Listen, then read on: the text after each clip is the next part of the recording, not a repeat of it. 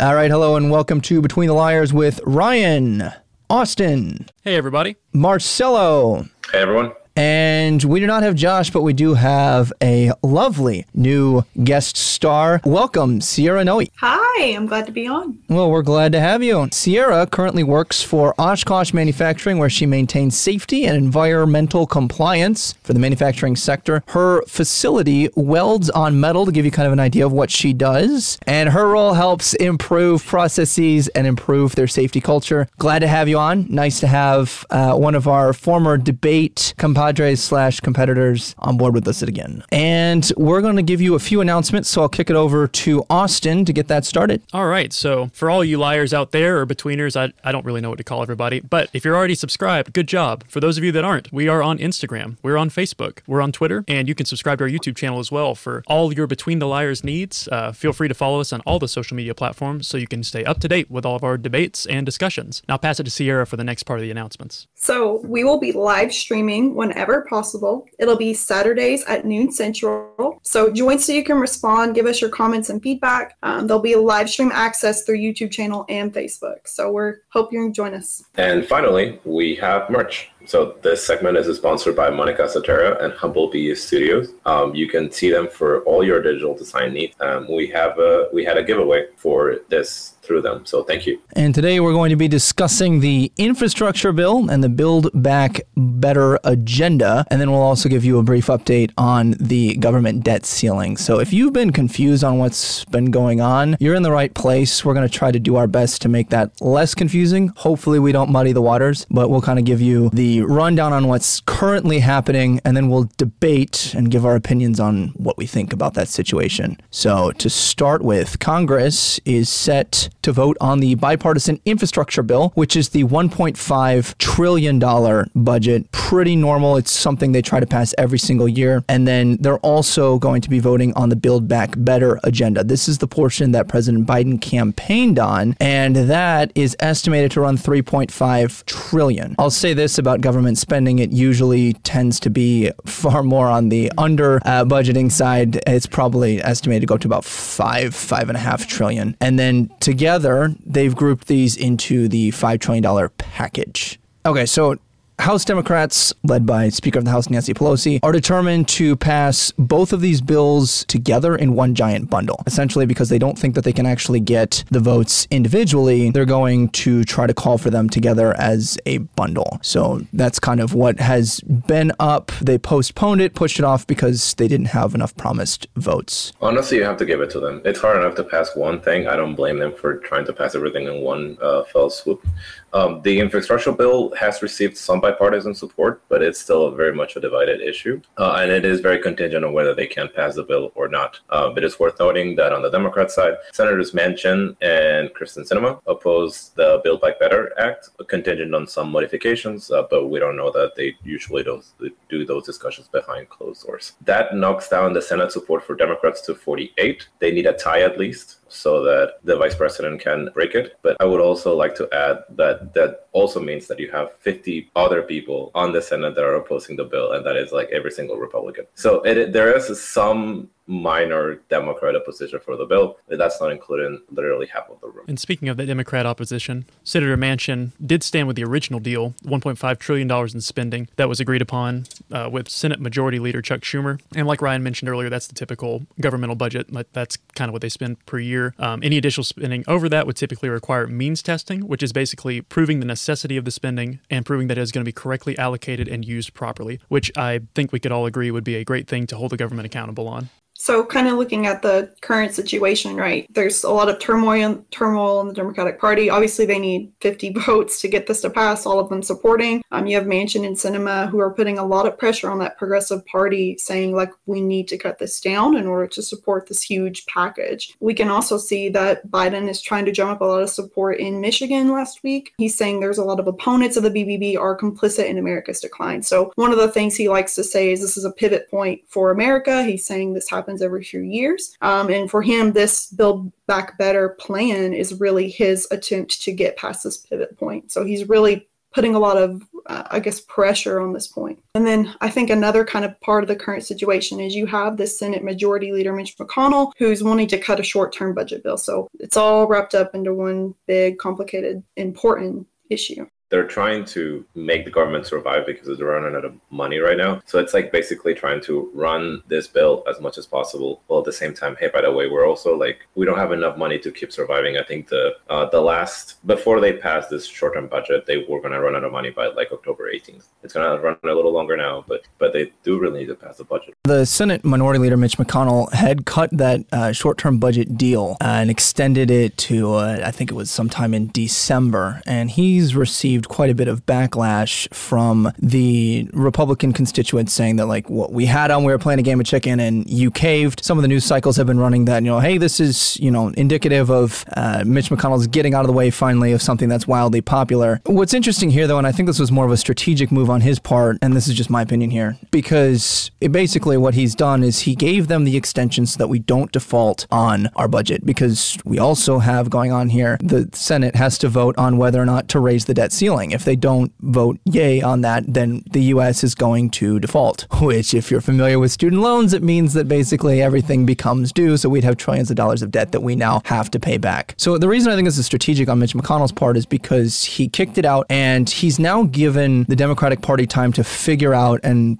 hopefully sort out some of their infighting that's going on. You do have uh, Senators Manchin and Sinema who are joining at that point the majority opinion that we don't want to pass this, or at least not in its current form, gives them time in theory to be able to sort out some of their things. I know Manchin had told them, I think it was last week, you get one. Pick one of these major agendas, run with it. I'll back you there. And so hopefully it's kicked the can far enough down the road that we don't wind up defaulting. What are your guys' thought on that? Uh, just Mitch McConnell cutting that deal. Do you think it was caving? Do you think it was strategic?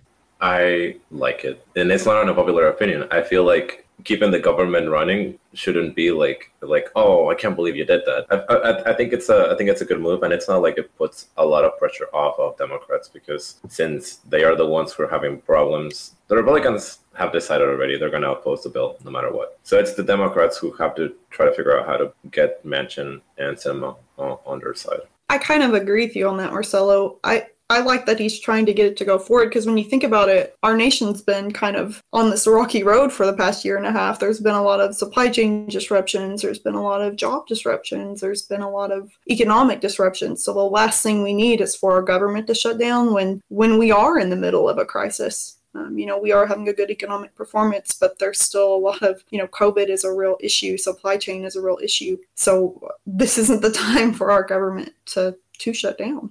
I think Sierra raises a good point. Um, not to say that I'm going to put a lot of faith in Mitch McConnell. Um, I don't particularly like the guy, but this does feel like a play out of necessity. And like Sierra mentioned, with everything we've gone through the past year and a half, uh, I think him kind of fielding it so that they have the opportunity to talk through these important issues without having as much of a time crunch on their hands. It's like a necessary evil in this case. Like that we'll get to opinions on the bill specifically as we go through this talk and everything, but definitely feels like a play out of necessity on his part. You had kind of a unique perspective from President Biden in the last couple of weeks, which has been usually the president tends to apply pressure to the more radical proposals and get them to cut out certain things in order to compromise. What we've seen from President Biden in the last couple of weeks is this is my agenda, this is what I stood for on my platform, and we need to pass it all now. So the pressure has been directed at Manchin and Sinema rather than at trying to get the compromise through and maybe pass a portion now, portions later. So that's been unique. I wouldn't say unheard of, but I don't recall the president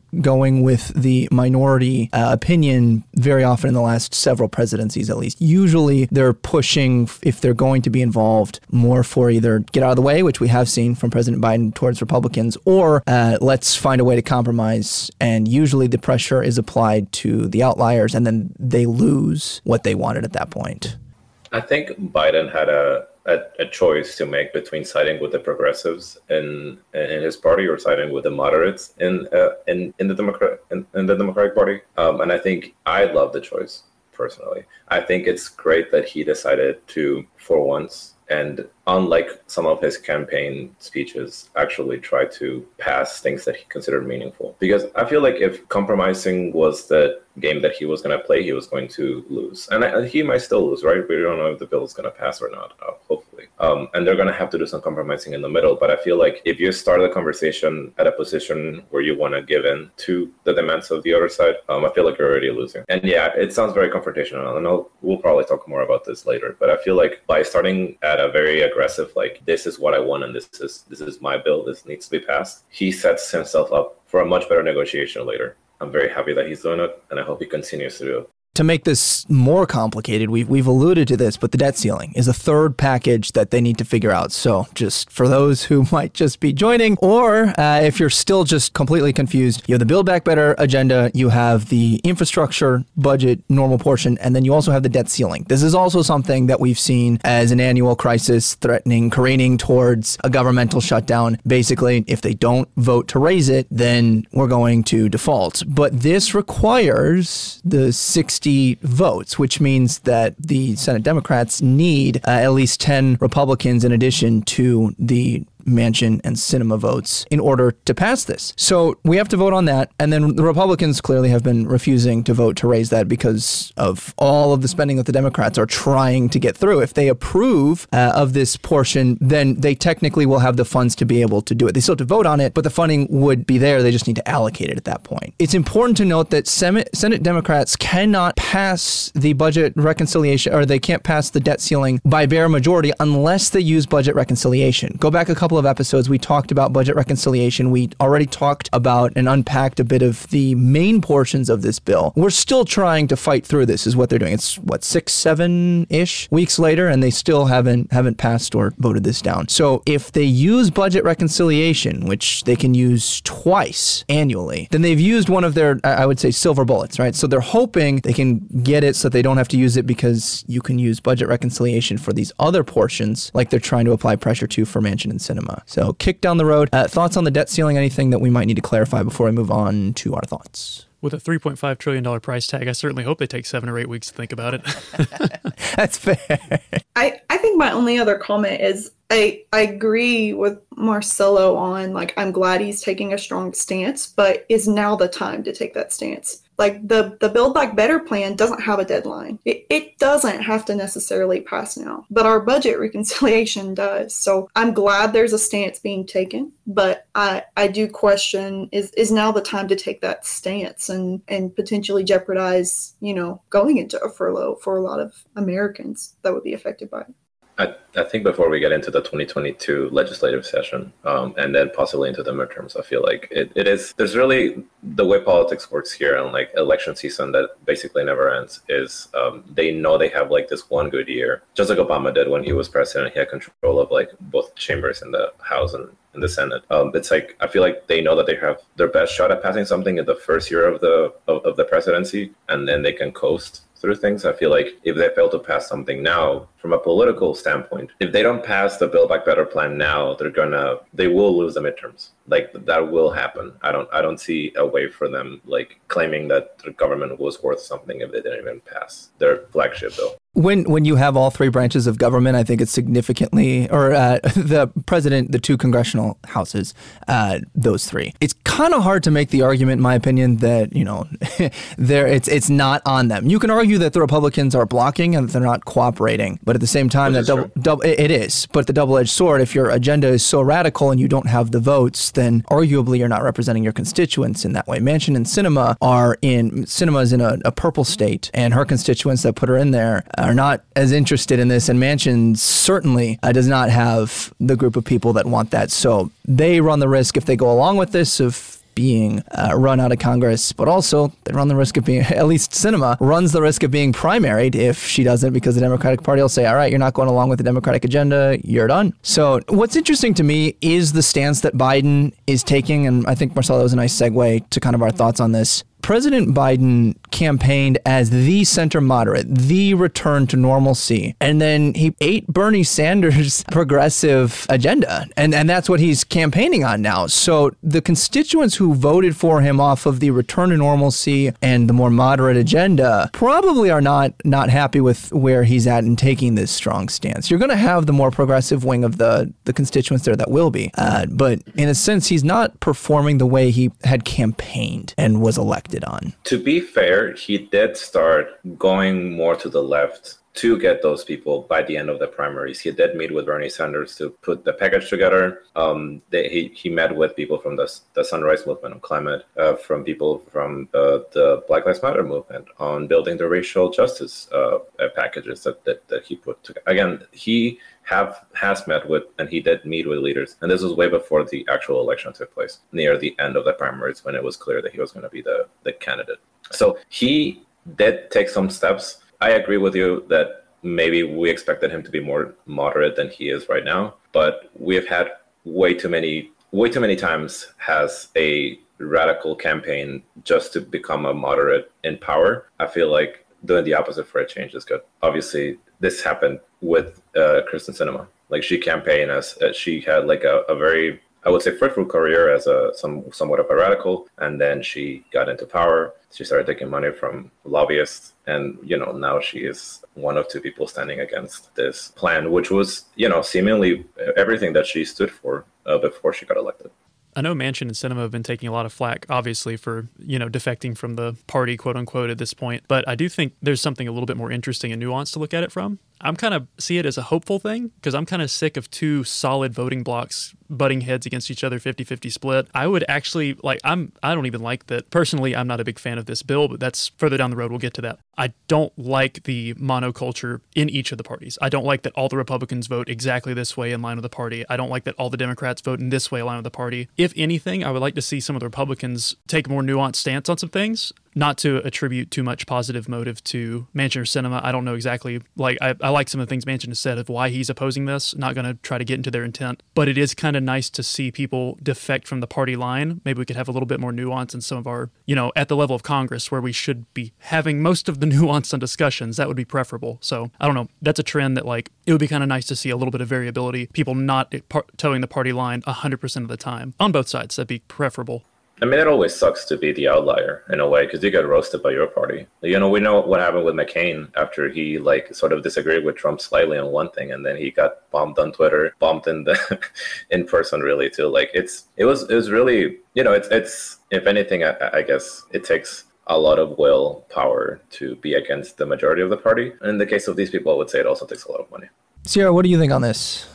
I feel like it's going to take something really radical to shake things up. Like it's going to upset one base or the other. Like what would happen if we did pass this bill, right? That's like a that is to me a pivotal point where wow, we just adopted a really kind of socialistic policy that's taking care of a lot of these different things, but we're still living in this like capitalistic state. So it, it does bring us into this, I guess you could call it new era of how do we balance a socialistic social plan with a capitalistic economic policy that our government sustains. So I almost wonder if like the way to kind of get us out of this monotoned, kind of like what you said, Austin, like this monotone policy is do we vote on something something radical that forces that change to happen instead of just waiting for the parties to kind of come to it on their own. So I'm excited for this plan. There are things I like, there's things I don't. But one thing that makes me wonder is would this be a catalyst for that change? Also, stemming from that idea, congressional members hate having to take a hard stance. Well, you get the political answer. Uh, right now, you can have Manchin and Sinema saying, I just don't like this one part. They could be against the entire bill, but they get to uh, cover themselves and say, I just don't like this one part. That's why I'm holding it up. That rings true through every member in Congress right now. So, in a sense, uh, the way that they're trying to package this, and I mentioned this the last time we talked about this in our human infrastructure discussion, you don't get a point by point. Uh, Manchin is in favor of this particular portion. He voted yay. Uh, Elizabeth Warren is not in favor of this one. She voted nay. You don't have that, which what's interesting with the way that uh, they were trying to package everything together before the Democrats realized they were running out of time in this session to pass the stuff was they were actually projected to have to vote individually on each and every one of these, which is why it would have taken so long past the two weeks. What I would have liked to see from that is who exactly votes for what, because now they don't get to politi speak their way out of something. They have to actually show through their vote and stand by it, for better or for worse. I mean, you're not going to agree with everything a politician does, but at least at that point, they can't come back later and say, well, I voted for this thing because I'm speaking to this party. And now, oh, I'm in the Midwest and, you know, this is important. So, of course, I wasn't in favor of getting rid of the fracking, you know, stuff like that. Like, I, I think that that would have also helped shake things up too. I think the key word to play into that is transparency, which personally that's the biggest thing I'm looking for. That was what I was looking for. there you go. Yeah, but uh, I think that brings up my uh, the time for my weekly PSA that the uh, infrastructure bill is what what have we said? It's like 2,200 to 2,500 pages, and yeah. nobody has read the whole thing yet. Again, this is what week eight of me calling for Congress to have to read every word of everything that hits the floor because I would love to see them vote on individual issues, just like you said, Ryan. Hold them accountable for the ideas that they are trying to push through because their constituency needs to know they voted them in to do specific things. If they're able to do these blanket votes for completely amorphous, multi trillion dollar, 2,000 page documents, you don't know what they stand for or if they're even advocating for you. It's easy to vote on generalities, but if we get down to specifics like we should be getting, I really think the country would be in a better spot. You know how much I hate agreeing with y'all, but but it it's it's it's true. Like it it's okay. Should they vote on everything individually? Sure. Yes. Let that whatever you they you know they, they should do it, especially in things like you know child tax credit. Because I don't think anybody in this room or any any at any point have any of you said hopefully like no, I don't think people should have that child tax credit. I don't think people should have child child care. Like you know that's not a thing. So I would love to see our representatives actually say that because I know that some of them are against those things. so to get them on tape saying those things, that would be it would be nice. But and there's always a but. I will I will say that like while I don't know what Kyrsten Sinema thinks about each single individual policy in this Build Back Better plan, I, I do kind of guess what Ted Cruz thinks of every single thing in this bill. Like, I think he's just like mostly a no. And, you know, I, I don't think it would take a genius to, to think that, like, if these things came to a vote individually, which would take more time, fine, whatever, you know, time is what we have, hopefully. I would I would see the the 50 people who are and I love that Austin brings up like yeah we were we're laser focusing on Sinema we're laser focusing on Manchin because they're like the odd ones out. You're not talking about the 50 other people who are saying no in every single step along the way because they're supposed to you know they're supposed to say no. They're Republicans you know they they hate the bill. I would like to see them put on blast more often not to mention the 48 and lockstep that said they love it. It's like that's also equally terrifying for me. But I love it. I, lo- I cannot put them on blast because I love it too. So I, I have to put on blast the ones who I hate. I'll throw this out there. I'm not in favor of the tax breaks, and it's not because I don't think people should get childcare, but because of the way it's allocated, they don't do it as a needs based system. So, for example, a dual income family that makes, and it's been a hot minute since I actually read the specifics, so I'm don't quote me on this, but the numbers are close enough. If you make $200,000 between your two incomes, you're still eligible for $14,000 roughly in child tax credit subsidies. And that's not a tax break like we've got. That is, you are credited and given $14,000 out of the budget. I'm opposed for that reason, and I'm going to continue to ride the train of I disagree with the federal government as the broad sweeping money pit that we pull from rather than actually making sure it's needs based because we take money from people who need it to give it to people who also need it, but you wind up creating a worse situation overall in general. So I think that transparency, not just for who's voting for what, Marcelo, I'd take it a step further. Transparency for what's actually in these bills because the Democratic Party has had the pleasure and the, I, I guess the word would be uh, convenience of being able to hit, we're in favor of tax credits, we're in favor of the main ticket items. They've crammed a lot of stuff in there that they haven't talked about. Transparency on what they're actually passing, like Marcelo mentioned, would be key there as well, I think. I think I could have stopped you at I disagree with the federal government.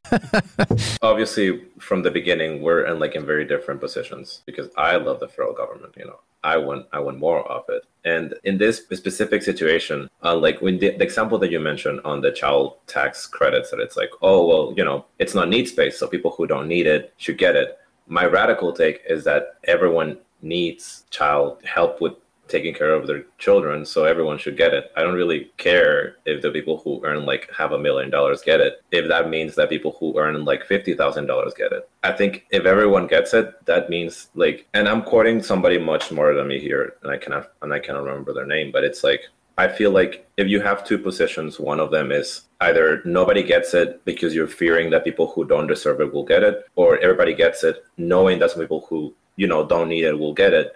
I would much rather be on the side of more people getting it and acknowledging that some people who don't need it will get it rather than not giving it to anyone and then preventing people who desperately need it from getting it. I feel like more is better in this case. And I, you know, that's that's that's my philosophical position. So for me, I would say that that's a bit of a false dichotomy propagated by the dual party system because it doesn't have to be these people get it or these people don't. The deserving might be one of the people who get it. What you said, Marcel, because they're writing it in that way. And because they're writing it, they have the power to be more specific. They just choose not to be because they don't. So like I feel like the problem and the criticism for the federal government still stands and doesn't make the situation any better because you're It's not a false dichotomy if we live in a dichotomy. Like if if I give you a bill and you're like, hey, I want to give child tax credit to people, and you're like, oh, this is not good enough. No. And it's like, okay, well, here's another one. No. What what ends up happening is that we stay in the status quo where you have people who need this aid that are not getting it. So so in, in a way it is, you know, bring your bill, but I would rather your bill not have like so many tax cuts for the the one percent. That that that would be that would be my preference. Well, and that's that's what Manchin has been raked over the coals for because he had originally agreed to the 1.5 trillion. You had the infrastructure bill and then 1.5 trillion eff- effectively funding one of their three main platform items. And because his counter proposal didn't meet everything they wanted, he did actually to his credit try to propose something more moderate that would bridge the gap. And he was decimated. The president put him on blast. The Progressive Party put him on blast. The media put him on blast. So that that that's contributing, in my opinion, to the problem of why we don't get that third middle ground and why we continue in that dichotomy that you mentioned, Marcelo. So I have a thought that's kind of related and it just kind of stems off a little bit. To me, there's a huge difference between like sustainment and a stimulus. So, like all of these tax credits we've received over the past year, whether it was Corona or whether it was, you know, stimulus packages we've passed over the past 10 years, all of those are just a just kind of a, a boost. And then everyone goes back down to where they're still struggling, right? Whereas this package is more like a sustainment.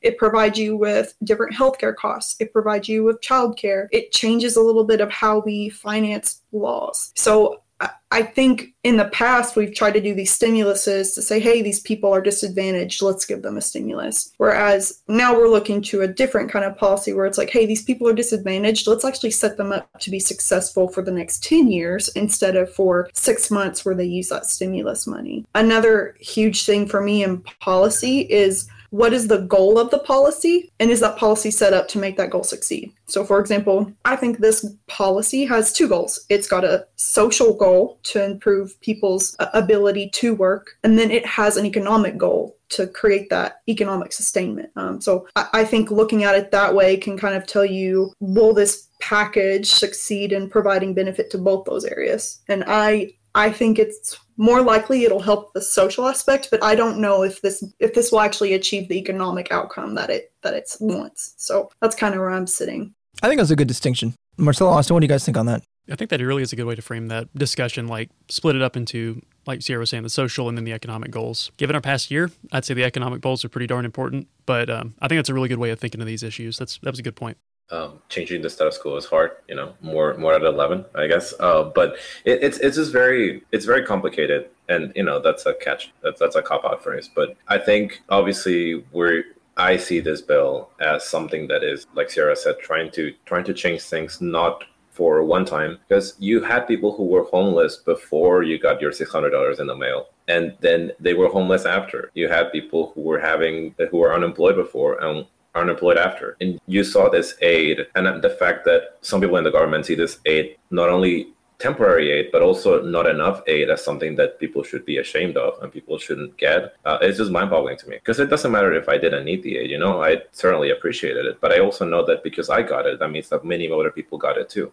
Well, I, I think, feel like, you know, like the aid like a $600 aid to a homeless person the goal of that aid isn't to make them not be homeless the goal of that aid is to boost our economy you know so this bill is intended to actually help people improve their situation instead of focusing on just benefiting the economy right now, you know? Yeah, no, I, I agree. And I think while those two goals are different, they can also be, you know, if you enhance people's material conditions meaningfully for a, in a long term, you you get that economic benefit that you're that you're striving for. You not only see the GDP growth, but you also see people, you know, like get better jobs and get better, like have a better quality of life. And then you can say not only that you know Wall Street had a really good day, but people across the country did too. So this kind of moves us towards a discussion over uh, taking Sierra's thoughts on splitting it between longevity and sustainability versus the boost. I think they are trying to do both. Personally, I don't think it's going to hold up. And we can look to the model that they're pulling from, which is the European model, where they have high levels of social entitlement programs. These people pay a large amount of taxes to fund these, and they get a lot out from the government. However, the government doesn't always provide the adequate amount and it can't sustain itself. A great example of this is uh, Sweden was up in what was it the top three uh, at one point, and they started taking on a lot more of these social welfare programs. Everyone paid through the nose through taxes, and then they realized in the mid '90s this isn't going to be sustainable, and so then they had to, they had to cut back. If you want to see the future of where this would likely go, I, I think that that's probably going to be it. I don't think it's going to be sustainable if if we're ever I and I and I sort of got if we're ever in a position where we get to say we have too much social welfare, then that day I will be able to die happy. Because the, the day when we're able to say like, oh, we're actually doing too much for the people, I feel like that at, at that point I'm like, oh no, like you know, okay, maybe we should roll it back. We're not there yet. We're not there. I will. But I the- think I think there there is a there's a real fear of people you know, like, oh, you know, too much of my taxes are going into the government who is doing too much and it's not being efficient enough or whatever. But I, I, I honestly, you know, that that isn't even comprehensible to me right now at this time. The thing to note for that though is it wasn't that they were like, oh, we're giving too much. It's that the taxes and what people had to tax was not enough to sustain what they had promised, so they had to cut back. It's kind of like Social Security. We don't have enough, and so people aren't getting what they'd paid into. Same similar concept in that point. It's not that it was working so well that the government said let's cut it back. It's that their programs were not functional. So there was not enough money for them. Yeah, I think it was. Uh, they started a lot of those social welfare programs, really made them super heavy between the 70s and 90s. They kind of experimented with that. And like Ryan had mentioned, it was the mid 90s where they realized, oh no, we are, that's for what our country produces, we will not be able to bring in enough revenue to cover these programs we promised. So they had to scale it back. And also to point out, they actually have a lot more economic freedom than we have. If you look at some, I think it's the Economic Freedom Index, it's done by a few different organizations, they would actually rank Sweden higher as far than America as far as friendly friendliness to private business and everything. So it's like they have more to work with compared to their population compared to America, and they still weren't able to sustain some of those things. That doesn't mean that we can't have a discussion over how much we are able to slide on the um, uh, what is it mixed mixed economy scale because like you know there's this isn't really a discussion of pure capitalism versus pure socialism. Both neither of those really work out that well in reality. It's a discussion of like, hey, can we slide a little bit more to the left? Should we slide a little more to the right? Those directionally and not political affiliation wise. I'm not talking about that. But um, there's a discussion there. I just don't think that discussion should be had with vague 2,500 page bills that nobody knows what's in. Think what's interesting is my understanding of this bill is if we improve people's ability to live at a lower wage, if we give like working mothers or working single fathers pre K so they can actually go to work and not have to worry about their children, or if we can educate and set up children for success in having a better pre education, we can build toward having a better workforce. So I almost feel like this plan is trying to say we're going to slide to the left so that we can slide to the right. Like we're going to improve social functionality in order for us to have more of a workforce to support our capitalistic environment. That's kind of my interpretation of it. Um, I don't know if you guys see it that way or maybe have a different perspective. Also, that's my dog. Sorry if you heard a bark. Um, one thing I'll say is that if you're worried about the government not having enough money to support these programs, then I have a bill for you. I have a bill for you that is right now in the then the, the vote is up. So you know, call call your your your, your representative. But you know, jokes aside, I, I, I do feel like I mean Sierra Sierra is right. You know, the the, the bill is meant to sort of uphold the status quo by making some slight changes. And I would, you know, well, maybe more than slight changes, but I like honestly, I do see this as something that will uphold the society that we're living in with like, you know, it's not gonna, it's not gonna kill you, and it's not gonna like make you hyper rich to get you know childcare. You know, like it's not you know we're, we're not gonna like triple your income by doing this, but we're gonna make it more sustainable for you to live. Honestly, and, and again, you know, I keep joking about it because I don't know what else to do. It's like I don't I don't think I'm asking for a lot. Like I I don't I don't think we're asking for that much. Um, and if experimentation is the name of the game, like they did in the 70s and 90s, then I feel like it's you know I think if anything, this is a great time to try. So I'll, I'll, dive specifically into one of the things they've talked about and a common gripe that people have that they would like to be fixed, and rightfully so, is the amount of maternity leave that the United States provides. And Italy would be one example that I dive into here, where they get eight weeks of maternity leave before the child is born and 12 weeks after, and that's at 80% of their pay. And that's significantly better than what we have in the United States. One of the unintended consequences that negatively harms those individuals is that what Italy saw was two things. Number one, businesses were less less likely to hire women who are of childbearing age or who were pregnant. And so those amounts went down. Because the way that it's set up, and our government is proposing something similar, you still have payroll tax. So if I hire someone who is on maternity leave, I'm paying tax on them being out. I'm paying them 80% of their pay, I'm paying tax on that, and I don't get any work out of them. You can argue the social benefit for those individuals, absolutely. But that's where we talk about the sustainability now. And the people who were able to be hired and that the, the businesses took on, they were in a great situation. But overall, the amount of women who were hired by these companies went down because it was going to cost them their bottom line. And barring some way to enforce that you must hire these people, which you can't, not in, not in our society anyway, then it winds up negatively harming harming those people. And it's the middle class who bears a disproportionate weight of this in the taxes because, yes, uh, it is targeting upper, upper, upper wealthy uh, through capital gains tax or through other things. But they also levy higher taxes on the corporations. It's a 37, I think, percent tax that they're proposing on corporations. That means fewer jobs. If if I was hiring the four of us right now, I can't sustain that now because it comes out of my bottom line. You've taken away employees. Go ahead, Sierra. Oh no, I was waving by because I'll oh. be the one.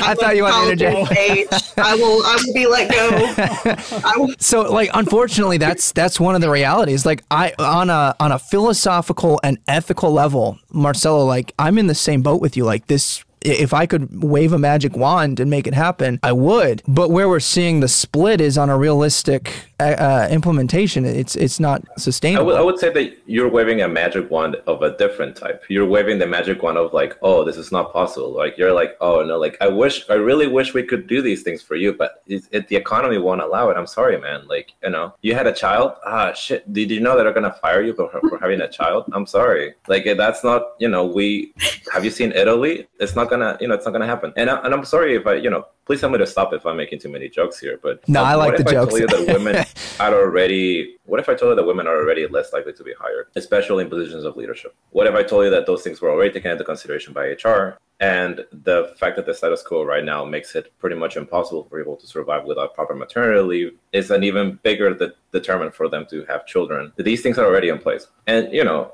obviously I haven't I have not read the studies, but I have read other studies that say that these material conditions that disproportionately impact women and, and, and vulnerable populations in the workforce are already here. It doesn't matter what you do right now. Like if you don't try to make things different for them at, at, right now, then these things are not going to change. And so that's on the side of like you know the Italy situation. On on the side of corporations firing people for having more taxes, I, I again I I feel like there's this claim of like basically bowing down to people who exploit us every day for you know for their own capital gains. And it's like this idea of like oh no you know they're i can't anger burger king. Are you kidding me? Like they're gonna they're gonna fire like like 10 cooks tomorrow if we up their tax rates by 1% like which is not gonna happen. Like that is not gonna happen because they need to hire people too so it won't happen to the larger corporations. The ones, again, who are going to be harmed is the middle class. If I'm starting a small business, I can't keep up with those corporate tax rates like Burger King, Amazon, the bigger conglomerates. So, first, I should have a caveat. My opinion is not the opinion of Oshkosh Corporation because I do work for a corporation. So, let me just clarify that first.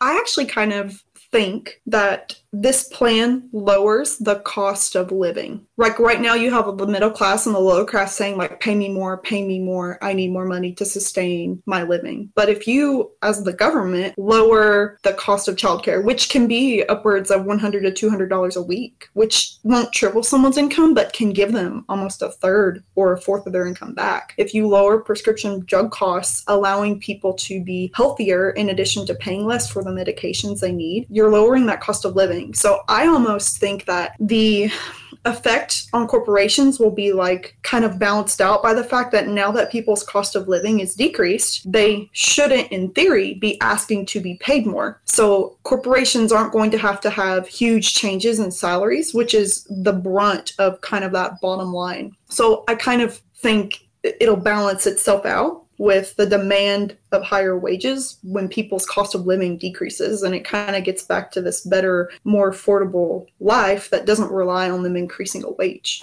I think that that's a fair point. I think one of the things that the government doesn't do a good job balancing is providing the supply and also maintaining the quality. Uh, in the word, I'll pull a Marcelo. If you can't afford your housing and you'd like some housing from the government, Section 8 housing might be for you. Uh, the government can provide things, but they're usually not great living conditions and they wind up, you know, if, if they, they do provide housing at, at times, now the, the, the demand has outpaced the supply. Uh, especially in the wake of the pandemic, unfortunately. But you know, the government can provide these things, but because they don't have the ability to enforce that this continue at the same rate that the free market was doing, and I feel like it also tends to pull down, um, and and the cost of living might go down, but I think the quality of living would probably go down with it. I, I think that's one of my thoughts on that. It's it's a hypothetical question, you know, like if you know state funded housing is so bad, you know, how do we get here? Like why is state housing so bad and it is because it's underfunded too? Like it's obviously it's mismanaged but it's also underfunded because it's also like not a priority because we know that we can rely on real estate agents who are like buying houses by the bunch and Zillow who is buying houses every single minute and like to like up these prices and keep these people housed um and not even fully housed sometimes. But that's another issue for another time. We can talk about housing later. I think I guess I guess I'm out of, of things to say for now because like my take is, is always the same is that I feel like if you're going to stop the government because of what it would do to the poor corporations and even the poor mom and shops, right? If if if for not trying to harm the mom and pop shops, you're going to not regulate the corporations, then I don't know what to tell you. It's like I feel like they should be regulated. And if I had to pick between, you know, my uncle's store and like their workers having livable conditions, then I would probably pick the latter. We're coming up on the hot take time anyway. I'm I'm out except for hot takes. Austin, Sierra, any final thoughts before we move on?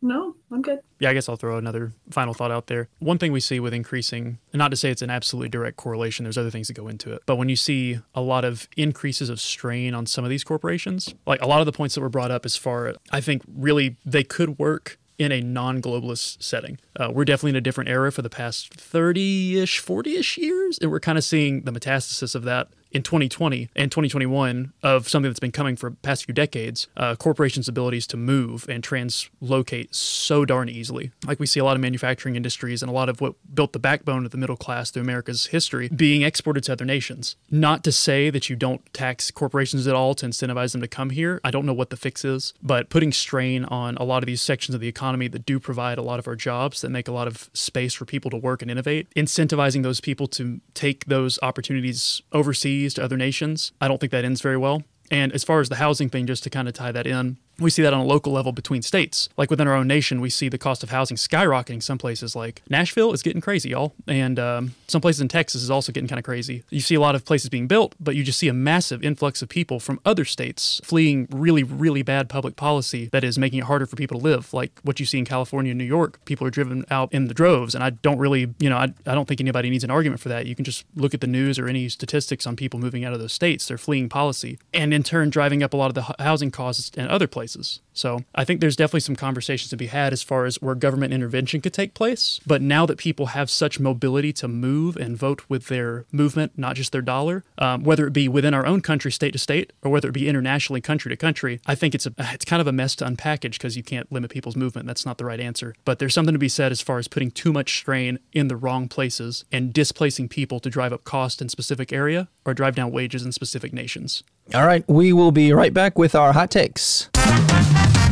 Got to turn my volume up there. All right, and we're back. I guess I'll kick off the hot takes for today. So, hot off the presses, we'll start off. Unfortunately, history has a habit of remembering the big movers. That's not really the best way to put it. But history looks very fondly on the FDRs and the Woodrow Wilsons, who did a lot of big government intervention. American history doesn't look as fondly on the Hardings or the Coolidges of the 20s that presided over a ripping economy. They didn't really do as much on government involvement, and um, some external factors kind of brought into that after we saw some bigger government intervention in the 30s and everything. But I think Biden's kind of following in the wrong footsteps on that from the Build, Build Back Better plan. I understand we're in a very different space given the past year that we've had, and there's definitely a place for the government to play some role in trying to right some of the wrongs that they caused by shutting down the economy in response to the epidemic or pandemic, excuse me. But I think Biden might be leaning into the footsteps of the big government movers and shakers of the past hundred years instead of what we saw as successful in some of the smaller government hands-off things that really caused the economy to rip and roar. We really should be seeing a massive recovery right now. Biden should be presiding over the greatest recovery in American history as far as the economy goes because it was literally shut down artificially through 2020. We don't see that. The jobs reports have been abysmal for the past few months. People are not going back to work. There are some sociological discussions to be had about that with um, people not wanting to return to certain jobs and everything. And I'm all for people wanting to improve their conditions and go to jobs they want to do. But I think we're going to come into some serious hardship before too long. And a lot of people who are advocating for some of these things are going to see their way of life disrupted pretty heavily as the money runs out and as the goods run out. So if you don't produce anything, there's not really much to go, and our country's not producing a whole lot at the moment. I think that the Build Back Better plan should be dismantled and voted piece by piece. All each page should be read from the floor, and I think that Congress should be forced to do that for every bill that they pass. So yeah,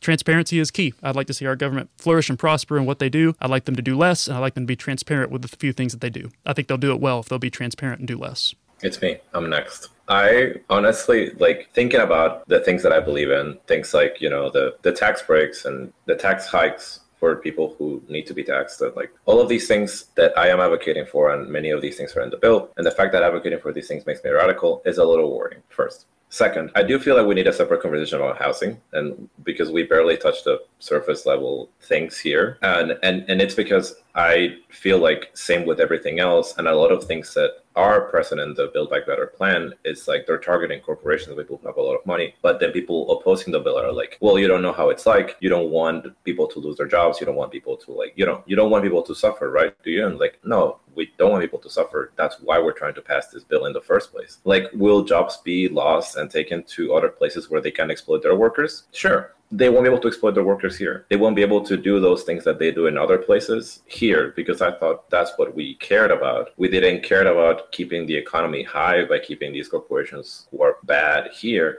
We actually cared about people, period.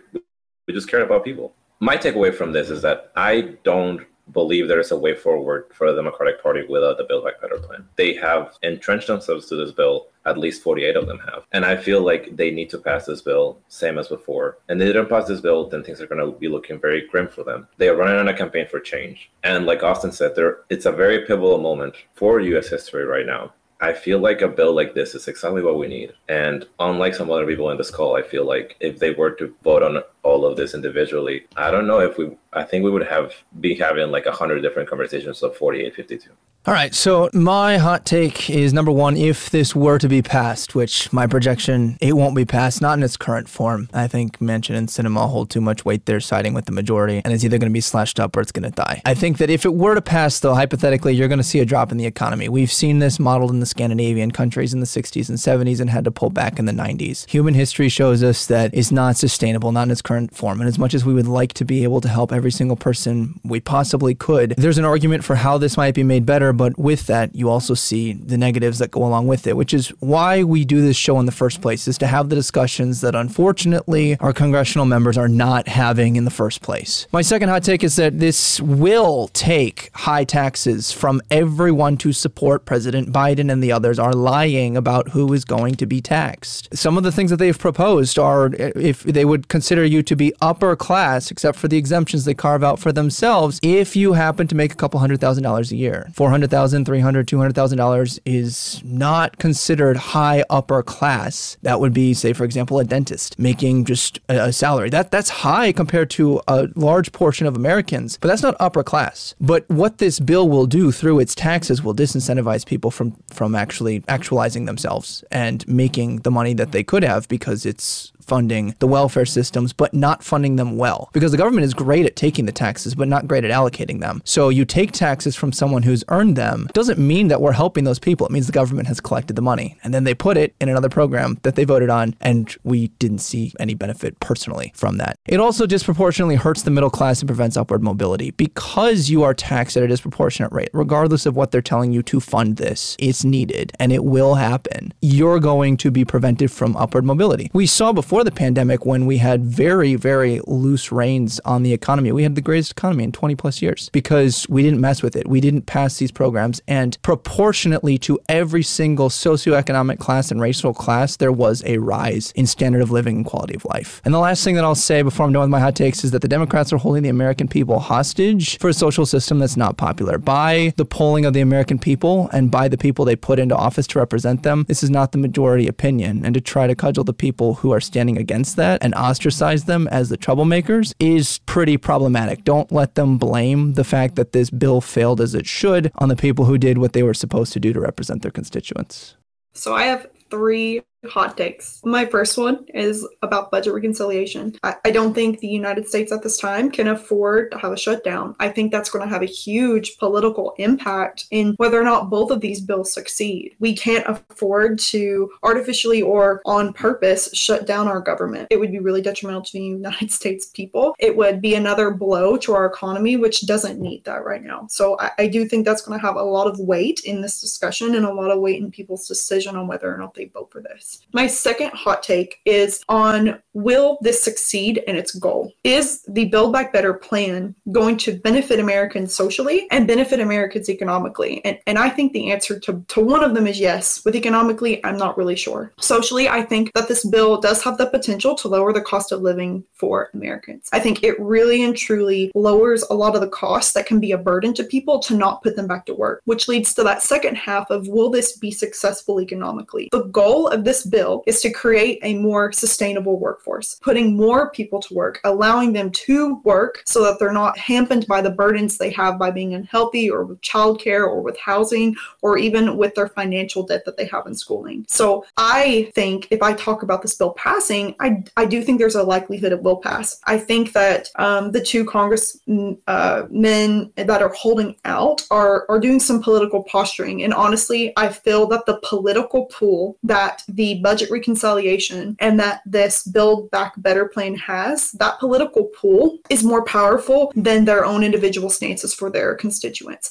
I, I do think there's a, a strong likelihood this would pass. And I think my third point is that I do think this is a pivotal point for the United States. We may be changing in, from a sustainment type policy instead of stimuluses. Um, so that's my hot take. All right. Uh, first off, thank you, Sarah, so much for joining us today and standing in for Josh. It was lovely having you, and you performed very well, as always. Great discussion. All right. I'm sure you find yourself somewhere between the liars, and we'll catch you back here at noon central next week. Goodbye for now.